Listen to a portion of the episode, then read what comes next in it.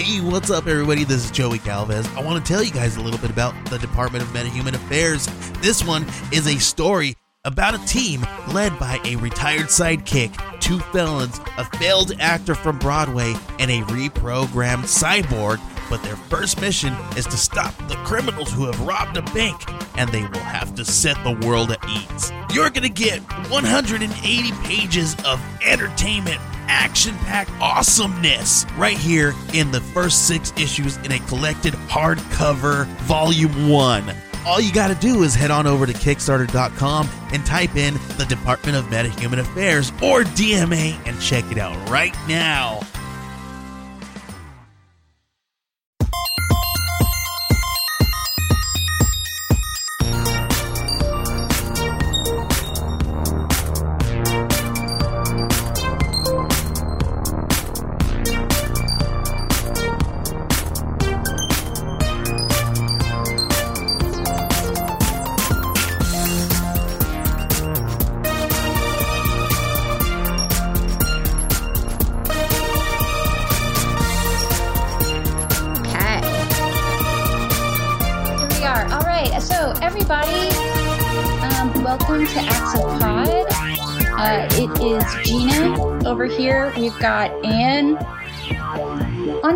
Drums this Hey. week.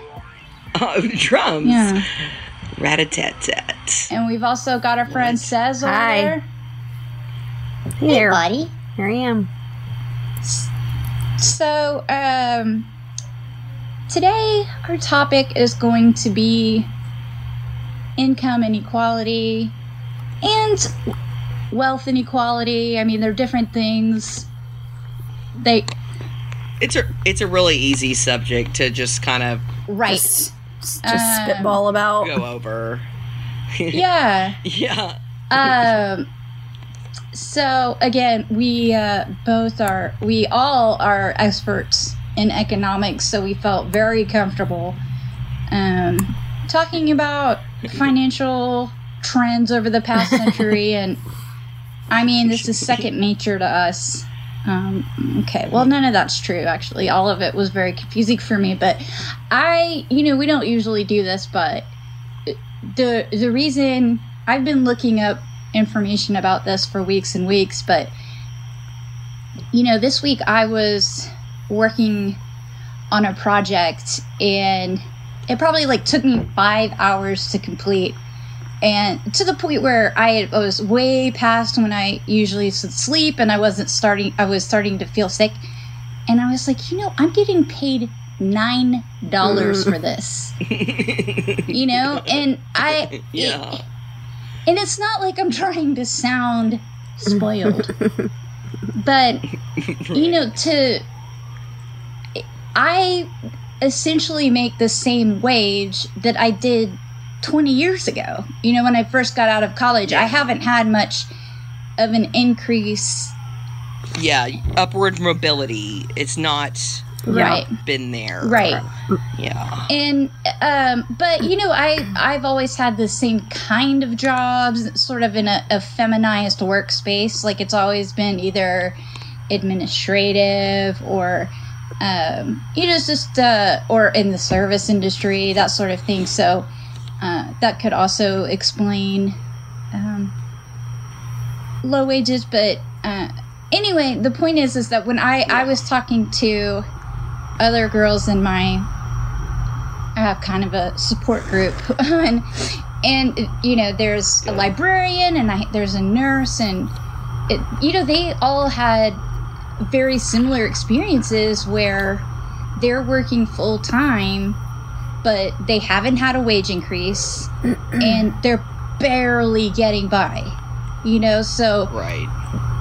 there is the economy is growing but none of us are seeing the effects of that you know? It's there's there's been sort of a freeze on the middle and working classes and it it does have a real psychological effect right i mean it's Yeah. And physical. sure Um, I've got medical bills that they just it's they arrive and I say yes, I, I know you want that I- money, Right. but I I, hear can't you. pay that money. You know, Right. yes. I would get. I'll give you a hug because I got plenty of those, but money I've got none of. Hugs are free. Uh, yeah, but it, but that's the other thing that you know, uh, life expectancy is better for the wealthy because they can afford Yeah. better medical service and you know and i'm sure you've all had a similar experience i mean i have insurance which i pay a ton of money for um, but there are times where if i know something isn't going to be covered i'll put it off or i won't Oh, do it sure. at all Yeah, I know. you know and that I know. Well, I kind of Yeah, I Oh, go did ahead. something recently that it was way too much money, but they were like, "Oh, you should do it," and I was like, "Okay." I kind of put mine off. Like I'm like, oh well, we, um, you know, we met our deductible. it's around. It's like November. We met our deductible, so I got to get this procedure in before the end of the year, and then. Like, well, next year is not the right time for this other thing that I probably really need to do because it's like deferred maintenance on your Right. house, but for your body. Right. And you know what? I think you'll be surprised to find that actually has a detrimental effect Yeah, on right. your health. Yeah, not good long term. Um, well, I mean, the same thing. Uh, we we talked about this before, uh, just amongst ourselves as pals. But last year, and this happens to me every year, is that once you sort of, with the kind of insurance I have, there's a point where they're like, "We've paid all we're gonna you pay." hit your cap. for your medicine this yeah you meet you meet your cap and then so either for the last two months of the year i had to take my medications every other Ugh. day or there were just weeks where i didn't have it and some medications you can do that and not really immediately feel the effects. Sometimes like with your psych meds you go through immediate withdrawals and with other medications like i'll get immediately sick.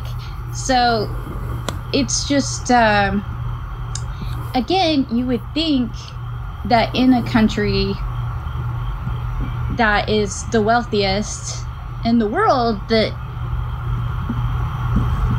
that these sort of things, I don't know. One of the problems Yeah. with income inequality is that in the past, from like the late '70s on, is that there was a point um, when our middle class was really thriving in the 50s, and they and again this was uh, there was a healthy taxation on the very wealthy and on companies and that really helped to be able to fund programs for you know children the disabled the elderly uh, now uh, because the wealthy have more access and more of a voice in the way that government runs they've been able to especially with the last tax bill, they've been able to reduce their tax tax responsibilities. Corporations, their tax rate just dropped to 20%. So there's not that money coming in. Well, then they just the people that end up suffering, gut social programs. that's exactly it. Yeah, that's exactly it because they can't afford them anymore. But it it would not Walmart it would not have gone down if they didn't drop the rate to 20% on the corporate tax rate. Like they weren't in they weren't in any sort of financial jeopardy. There was the argument at the time was if we lower the corporate tax rate, it'll inspire businesses to come back. right. That's always the the argument, and I'm like, But it, I, I don't get I it. they've they've they've tried that several times. It's never worked. And in fact, it's always the opposite that works. That if you invest in the middle class, if they have more money to spend, it boosts the economy immediately.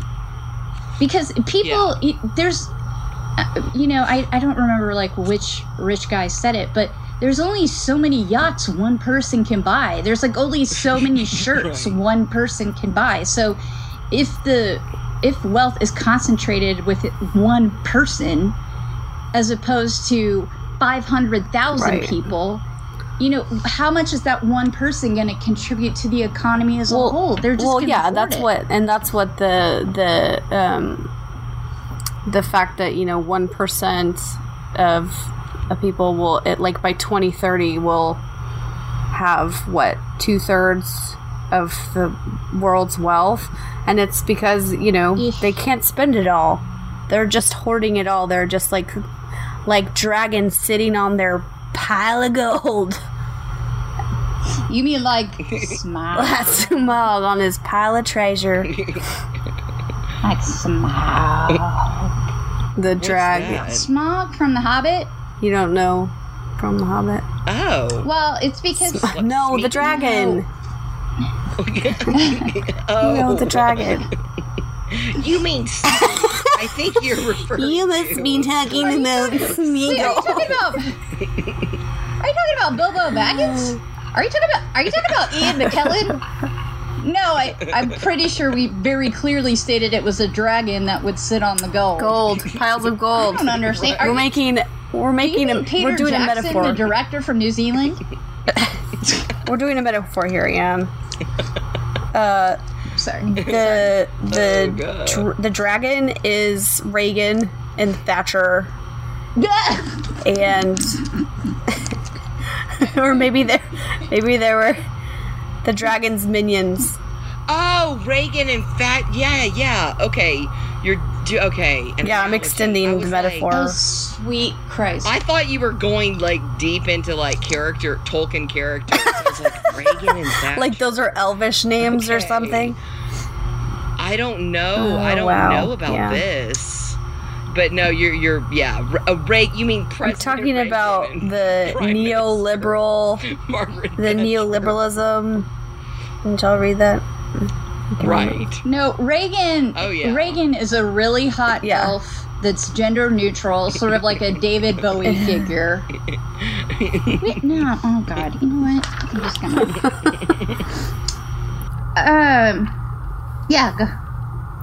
Yeah. But I, what I wanted to say is that in 2017, based on family income data, the distribution indicates that the lower income 50% of the American population, so this is 50% of the American population, owned about 1.1% of the total wealth, with the 1% top earners in possession of about 35.5% of the wealth. So half half of this nation accounted for 1% of the wealth last year. Right. Uh And they were shopping at Old Navy sales. Sure. You know? Right. Well, what are they doing with them iPhones? Wait, what? uh, why why do they have do refrigerators? iPhones? Yeah. Why do they have a television? Why do they You have? know, if they're hurting so bad I'm just- economically, then why are they eating cheese? You know? Right. They could they could be eating American cheese. But no, they're eating their fancy pants Swiss cheese. yeah. Mm-hmm. And now they can't Why aren't they just Right. suffering? They're just Why aren't they in the gutter yeah. where I can just throw trash on Right. them? Well, and that's the other thing because I think a lot of people that are fairly critical of even the millennials, they don't understand that the the economic conditions have in change have been have changed starkly from when they were at the same age. Like when they were at the same Right. age, it was possible for one person to be working in a family and to have enough to put down on a home and to have a family car. Th- Those conditions are not possible. I mean, at this point, this generation, by the time they get out of college, already has tens of thousands of dollars worth of debt. I mean, that, you know, they were like, well, I, I worked my way through college. Oh, could you raise $80,000, you know, like for your Right. college tuition? That there is just for tuition. like it's it's a grift. it's not that these it's not that these kids aren't working hard enough. It's that there are people that are making way too much money off of this system and the tuition. Yeah, and yeah. keeping it. So I mean, they they're earning so much money off of this choking debt Yeah. that the last time we had like this rate of income inequality was right before the Wall Street ca- crash in the late 20s or Nin- right n- Yeah, ni- 1929. Yeah. Right? Yeah. Yeah, it was the whole, you know, the Great Gatsby and, and the flappers and, Flappers. and the flappers who dressed up for as flappers for Halloween. and then it all came crashing down. right Well, it's not sustainable. I mean, it creates societal ills that eventually brings everything down. So, like, it makes sense to have some, you know, regulations in place to kind of make sure that this kind of stuff doesn't happen. But what's been happening lately is just, you know, that that like a, the neoliberal kind of economic attitude is that you know you just deregulate everything and like free market reigns Right. and let it let it figure everything out and it's it's not, not it's not it turns out that experiment is kind of yuck yeah. well and It's pretty gross. like I read, um, because when you sort of like looked at w- w- what were the confluence events that really started this off, because America was really known for its strong middle class. Like that was, uh, you know, that fed the American dream to the rest of the world was that you could come here, you could be, you know, you could work an honest wage and you could you know because a, a lot of other countries because they were so corrupt there you just never had a shot. And you know in america you had that shot and that is slowly disappearing. I mean there are other countries that have this kind of like income disparity like you can look at them right now and um, you, you wouldn't want to live there you know? It's yeah. even if even if you were at the rich end of that it's it's so dangerous that it's it's hardly worth it you know? But i was gonna say that um you know like during the 1990s companies went public to gain more funds to invest in growth um, and managers must now produce ever larger profits to please stockholders and for most companies, payroll is the largest budget line item. So re engineering has led to doing more with fewer full time employees.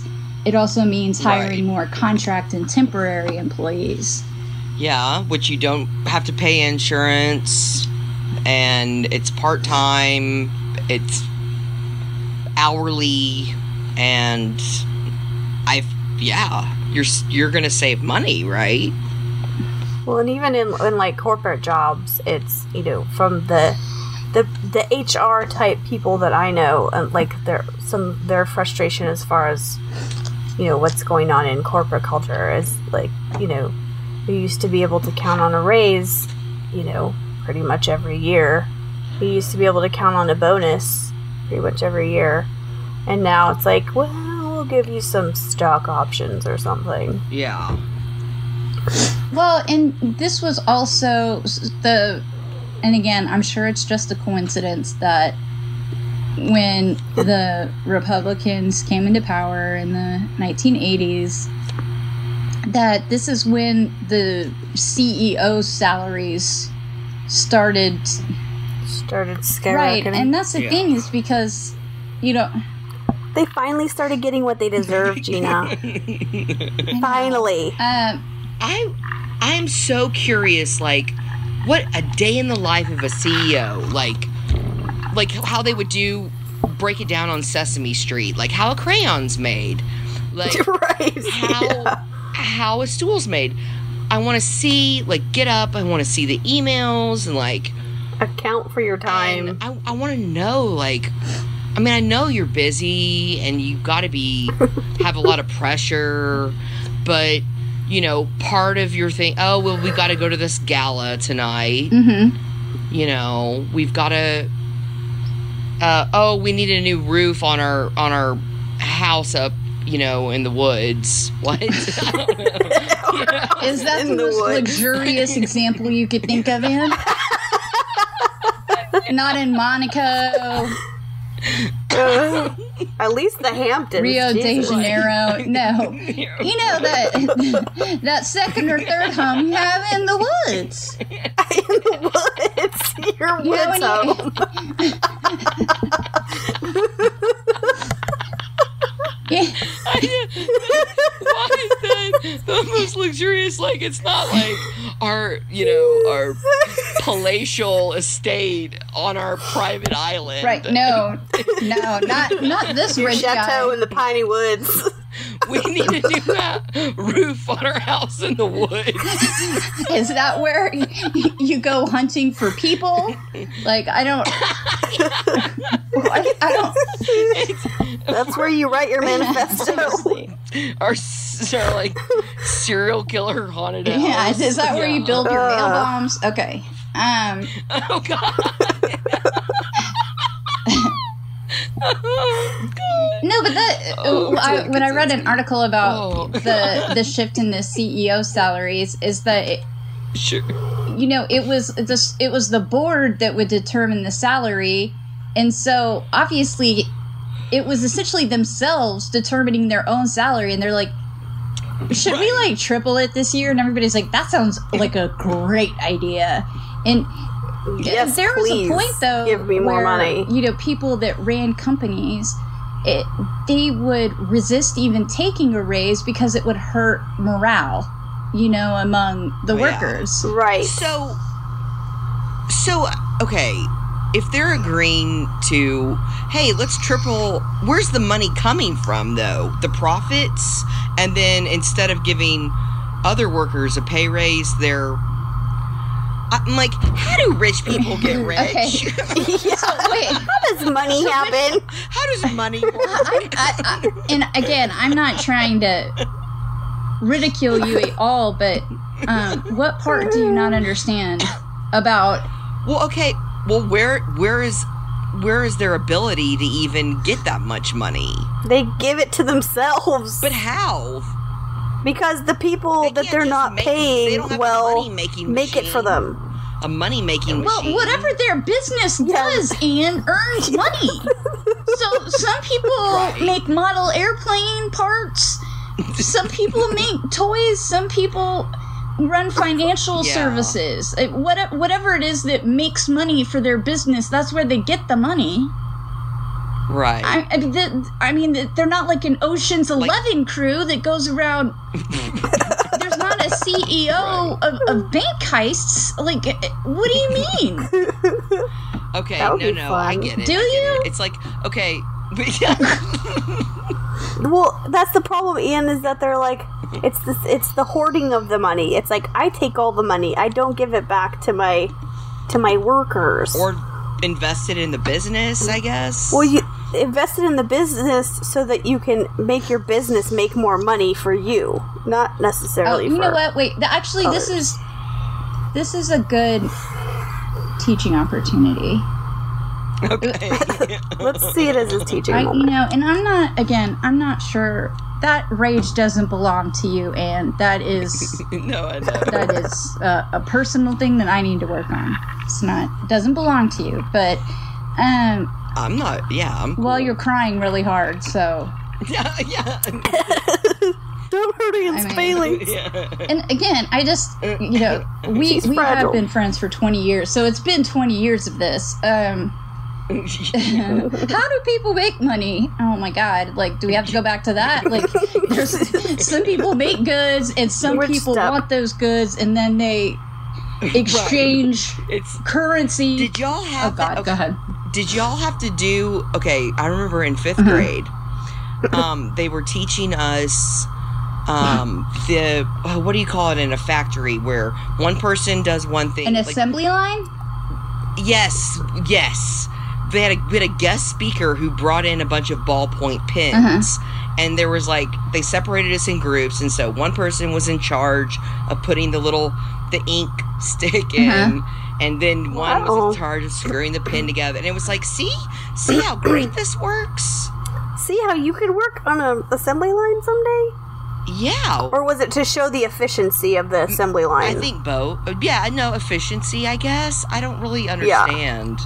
I think it would. You know, it was an early attempt to. Indoctrinate Teach. the proletariat.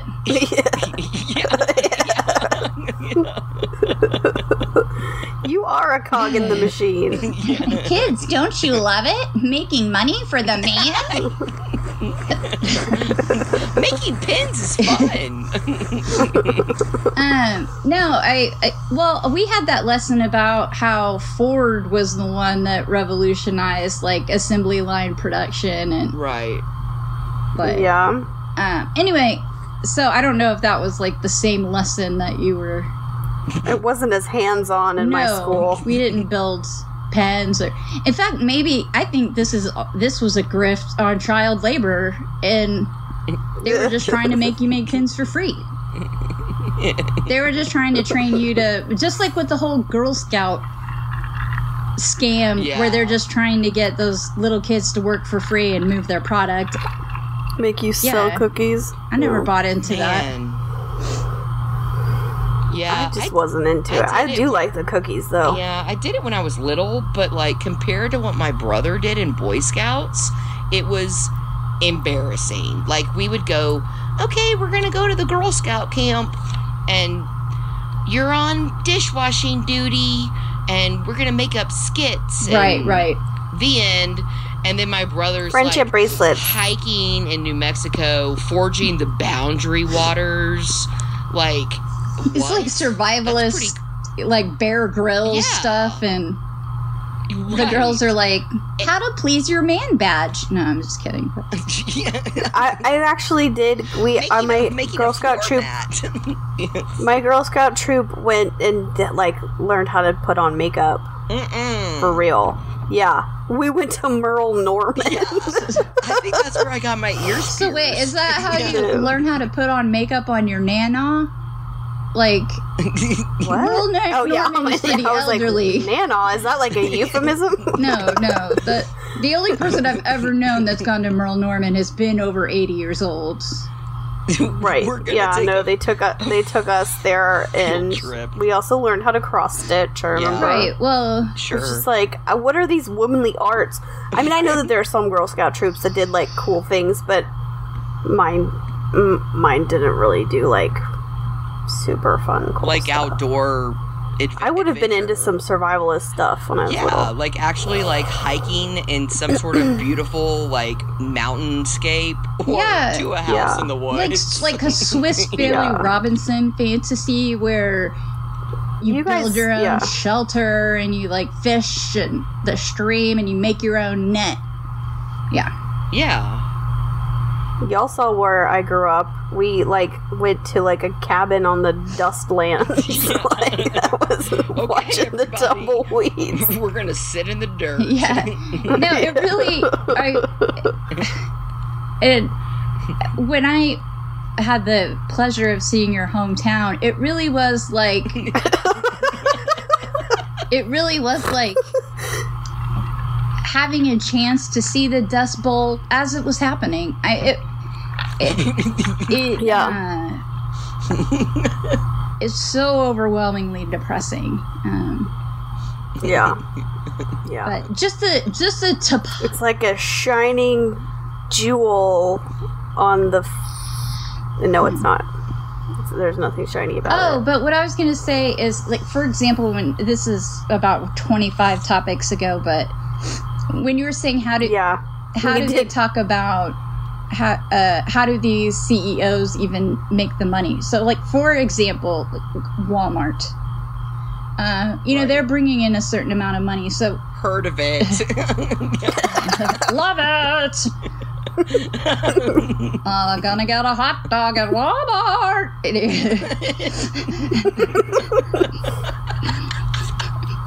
Oh man, Walmart hot dogs are the best. um, anyway, so the popcorn.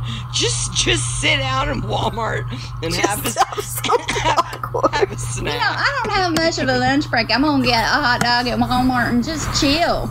Just listen to some music in my car. I know, I know. That just it brought back so many memories. Oh, the jobs I've had. yeah, yeah. Oh god. Anyway, um, so like with Walmart, For example, right? Walmart, They're yeah. they're uh, the that family is the, one of the richest families in America, but what they uh, the wages that they pay their workers is abysmal, and a lot of their workers are dependent on like the SNAP, so SNAP program. Yeah. So they, you know, Corporate welfare. Right. And the thing is, is that if they were to dig into their own profits and the shareholders and the people, again, who have a ton of money anyway, if they were to reinvest that back into their workers, um, and their workers then had more money to, oh, I don't know, spend in Walmart or, you know, in the community Right. that would be more of a boon to the economy than just a, a handful of people making billions of dollars every year at the expense of the tens and thousands of employees who are barely making it. I mean, to say to Right. say that Yes. they need to keep the business competitive, I mean that's not necessarily true. It's not as if they're going to go under or they're in at any real risk of not being able to run a profit at that business if they pay their employees any more money. Like that right. that's The living insincere. wage. You know, what they're talking about is profit is how much money the people who have invested in They get to Walmart are actually making back. So, you know, and again, Yeah. that's a very small group of people. So we're, again, I'm not like advocating like all out communism here, but it's the way and and just our our the last tax bill that was again uh, passed in a uh, Republican run Congress with an executive uh, Republican um, as president. 85% of all the benefits of that program go to the very wealthy. And it, the problem the problem with income inequality is that the very wealthy tend to be more conservative when it comes to financial pro- like like uh, just financial matters. So even Democrats, people who identify as Democrats, tend to be more conservative about Fiscally conservative. What are you right. talking about? I mean, they they Yeah. they don't whole they don't want to like- be mean to gay I'm people. fiscally conservative. like they don't want to be mean to gay people, and Yeah. they don't want like Yeah, some sort of um I'm socially liberal and fiscally Right. conservative. Yeah. that old right trope. that old Chestnut, song and yeah. Chestnut. but the thing of it is is that really the only the only remedy for this kind of income inequality is to again reintroduce some of these regulations that you know would prevent these huge mergers where there's only one or two companies that run the airlines and telecommunications and Yeah, it seems kind of contradictory that, oh, you know, an open free market and let it loose and it takes care of itself. Let it loose and it turns into just three companies running the show. yeah You know, i mean the it's Yeah, I it's mean, not so yeah, the, spread the out. thing about the thing, the problem with money and like mark in markets. Let me just let me just throw this out there. The idea that like in this article I was reading, this economist called Hayek or whatever, like he had this idea that it was sort of this this like really kind of almost lovely like idealistic thing that like the free market would be like this own like this living mind, right? This mm-hmm. thing that that created the best because you know people aren't going to pay for things that aren't the best, right. But that doesn't take into account that like you know intractable relationship of money and greed and the most awful part of humanity. Like, I mean, sure, it's a great idea, but if when you just let it go and spin out, when you just let a free market go and go and go and go with, with nothing to say, hey, wait, wait just Well, wait and the thing is, is maybe having all the money isn't like the best ultimate yeah. goal. Well, and the thing is, is that even people, even very conservative people, understand that there are some things that we put the brakes on. For example, war profiteering. You know, so if you were Yeah. gonna let the market be free, then you would let people charge thirty-five thousand dollars for clean water in a war zone. You know, like you, Right. but they don't. Right. Or you would allow people Yeah. Yeah. to buy a kidney from somebody who is desperately poor, but they Yeah. don't allow that sort of thing. Well, that we know of, there's a huge conspiracy theory about That's for another organ organ trade. But you know, the, there Yeah. There are and that's the other thing which again what i find so appalling about having a for-profit medical medical that's not the way you say it healthcare system is that Mhm. how how do we know that you, these treatments do they actually cost $26000 per treatment Right. Because no. there are Yeah. people obviously that if you have a sick child or a, a wife with cancer that if they say well we can the only way that you can treat this kind of cancer but it's still experimental so insurance doesn't cover it and they're like do it you know at that point they will everything they have they will give in exchange for the life it's it's to yeah live Yeah. for I mean, living. that, to me that just Will it let me Right. live?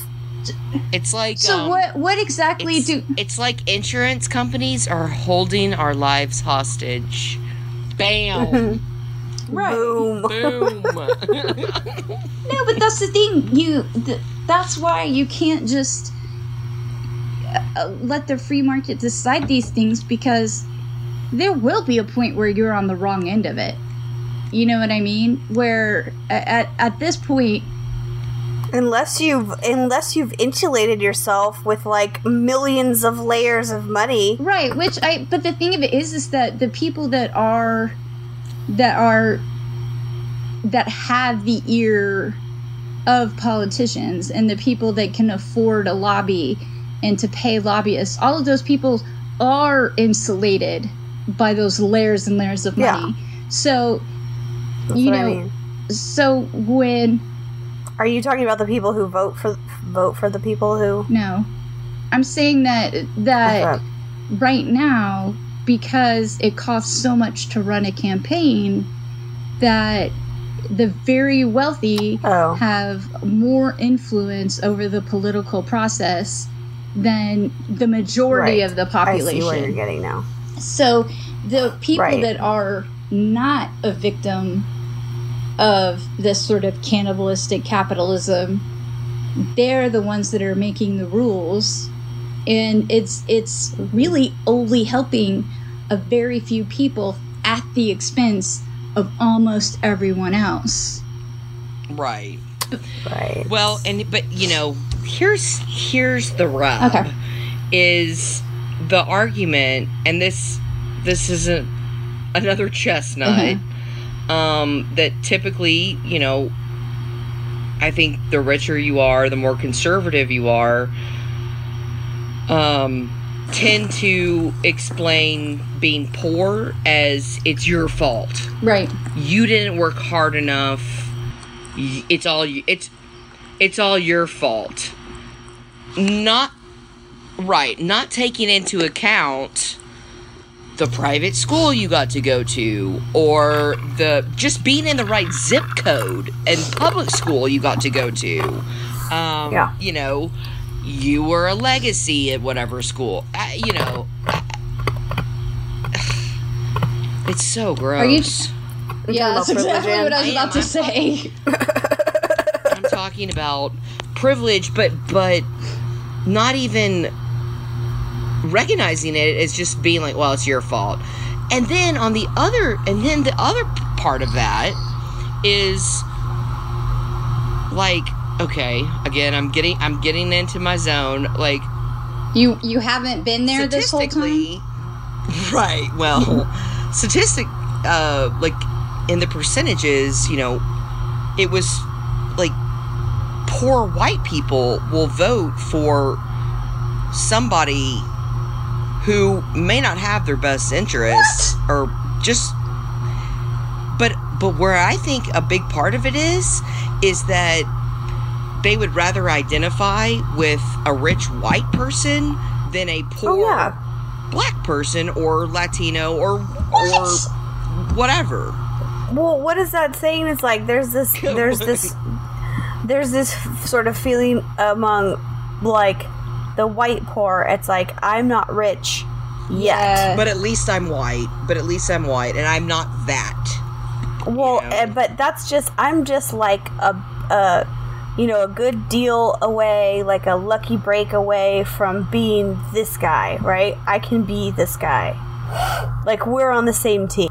Well, I mean, they've especially, and that's the thing. That's why this like this topic in particular is so enormous because I, and that's why I just wanted to have. Well, we've. Go ahead. Sorry. I'm Yeah. interrupting you. all right, that's okay. Sorry. no, I'm just kidding. Uh, no, but that's why I just wanted to have like sort of a conversational episode um, that wasn't just like uh, totally academic because it really is a, a, sh- a, a string that runs throughout.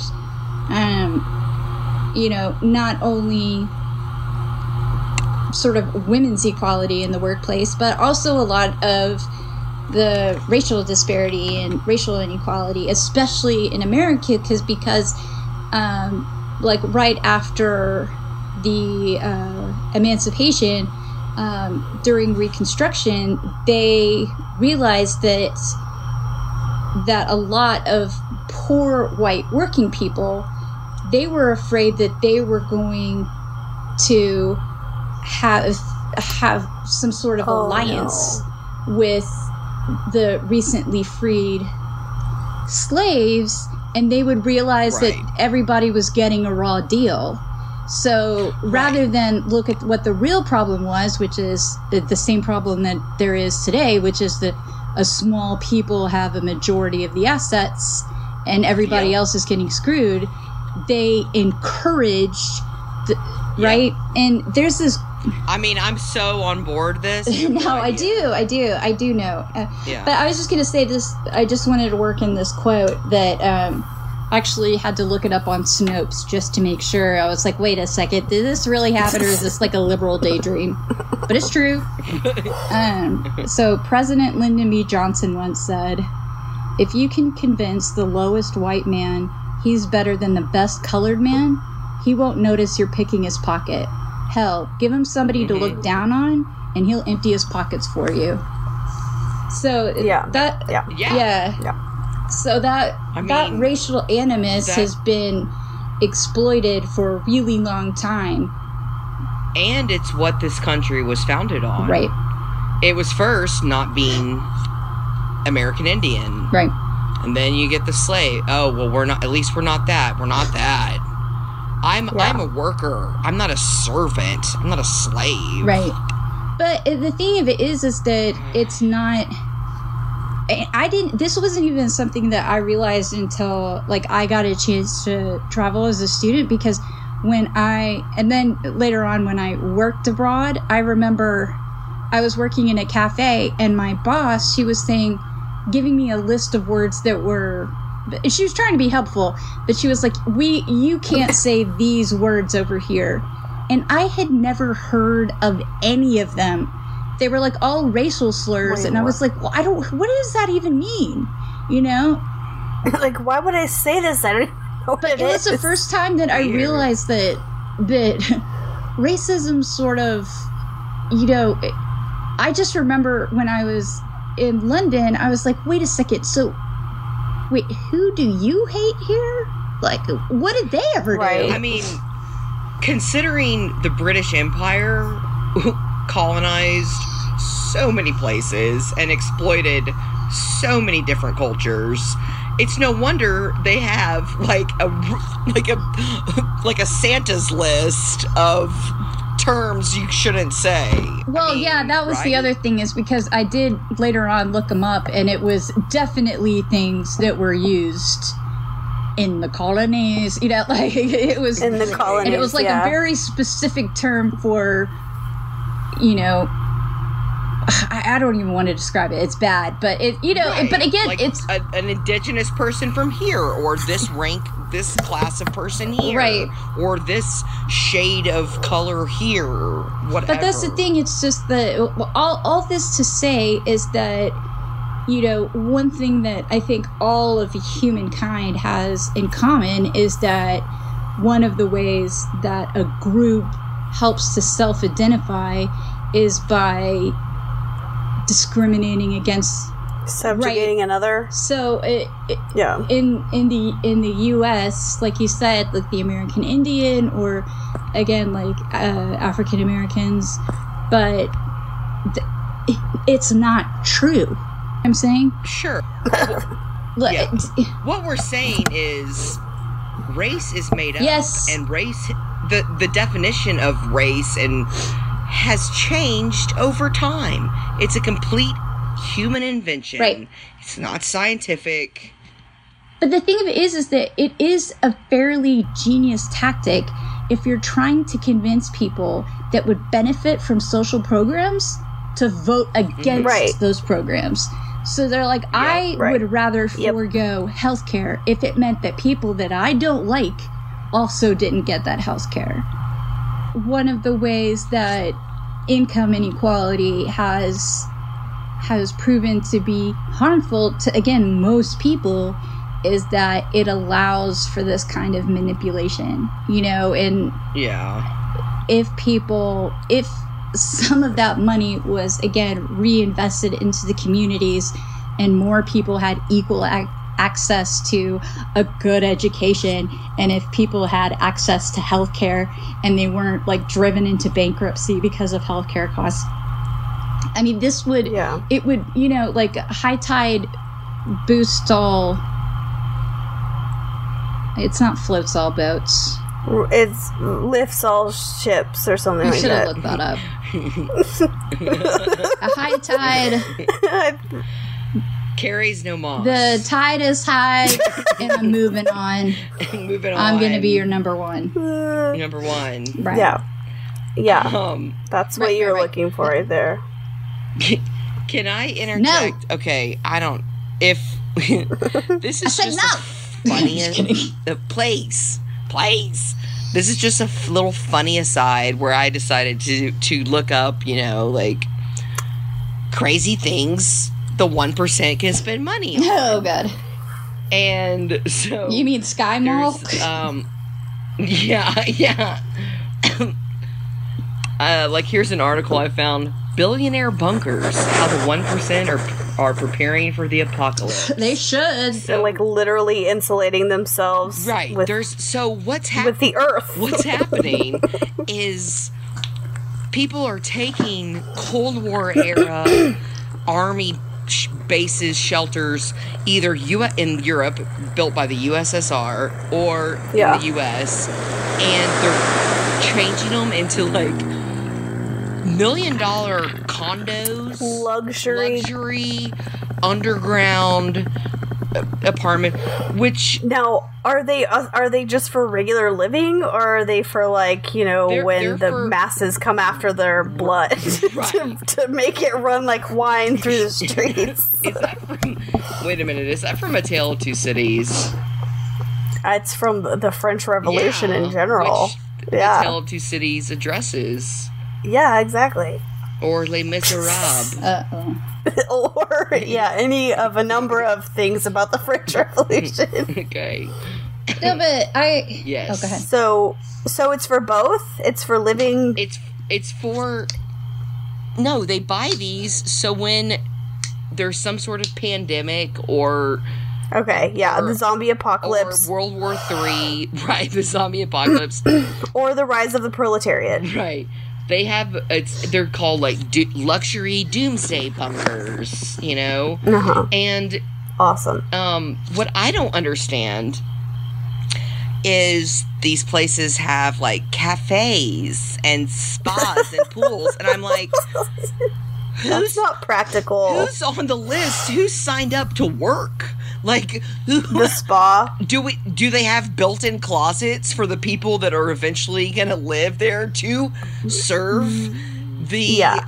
coffee underground while the nuclear apocalypse is The way that their Ayn Randian fantasy ends Yeah. is that only a handful of people live in this sort of gated community while the rest of us are living in the purge. You know, yeah.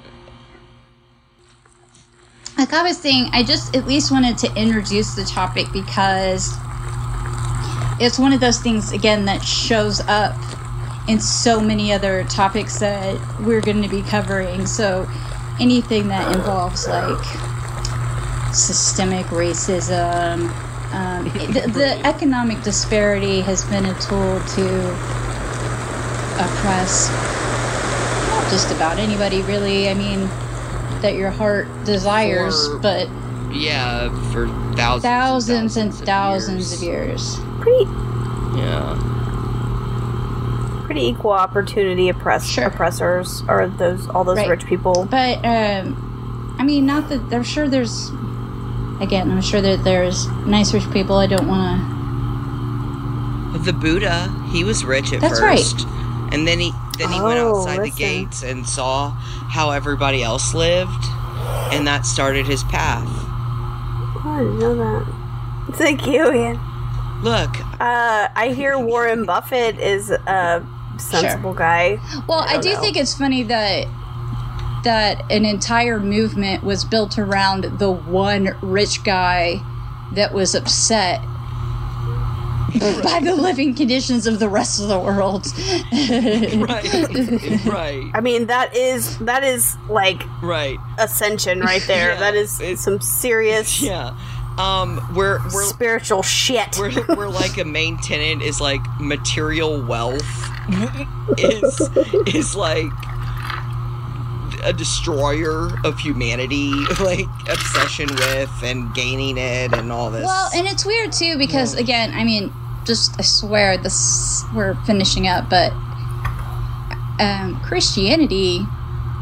Um, there are several verses like it's easier for a camel to go Yeah. through the eye of a needle than right and I have heard so many sermons where they were like, well, actually, the eye of a needle was a wall of Jerusalem and it was a real tight squeeze for camels. And I was like, uh, whoa right, right. oh god oh god look jesus was a ceo of a multi-million dollar private jet company Well, I don't I think mean- I don't I don't think people talk about the nepotism of the Holy Trinity as much as they should. You know. Right. exactly. Um, Yeah. But anyway, uh, that's not true. But uh, so anyway, again, I'm glad that we touched on the topic, and it is a bit scattered because again, it's like a a, a, a thread that runs throughout so many topics. Um, It's big. but anyway, uh, thanks for listening again. Um, and thank our our loyal tens of elevens of listeners who are coming back every week. Um,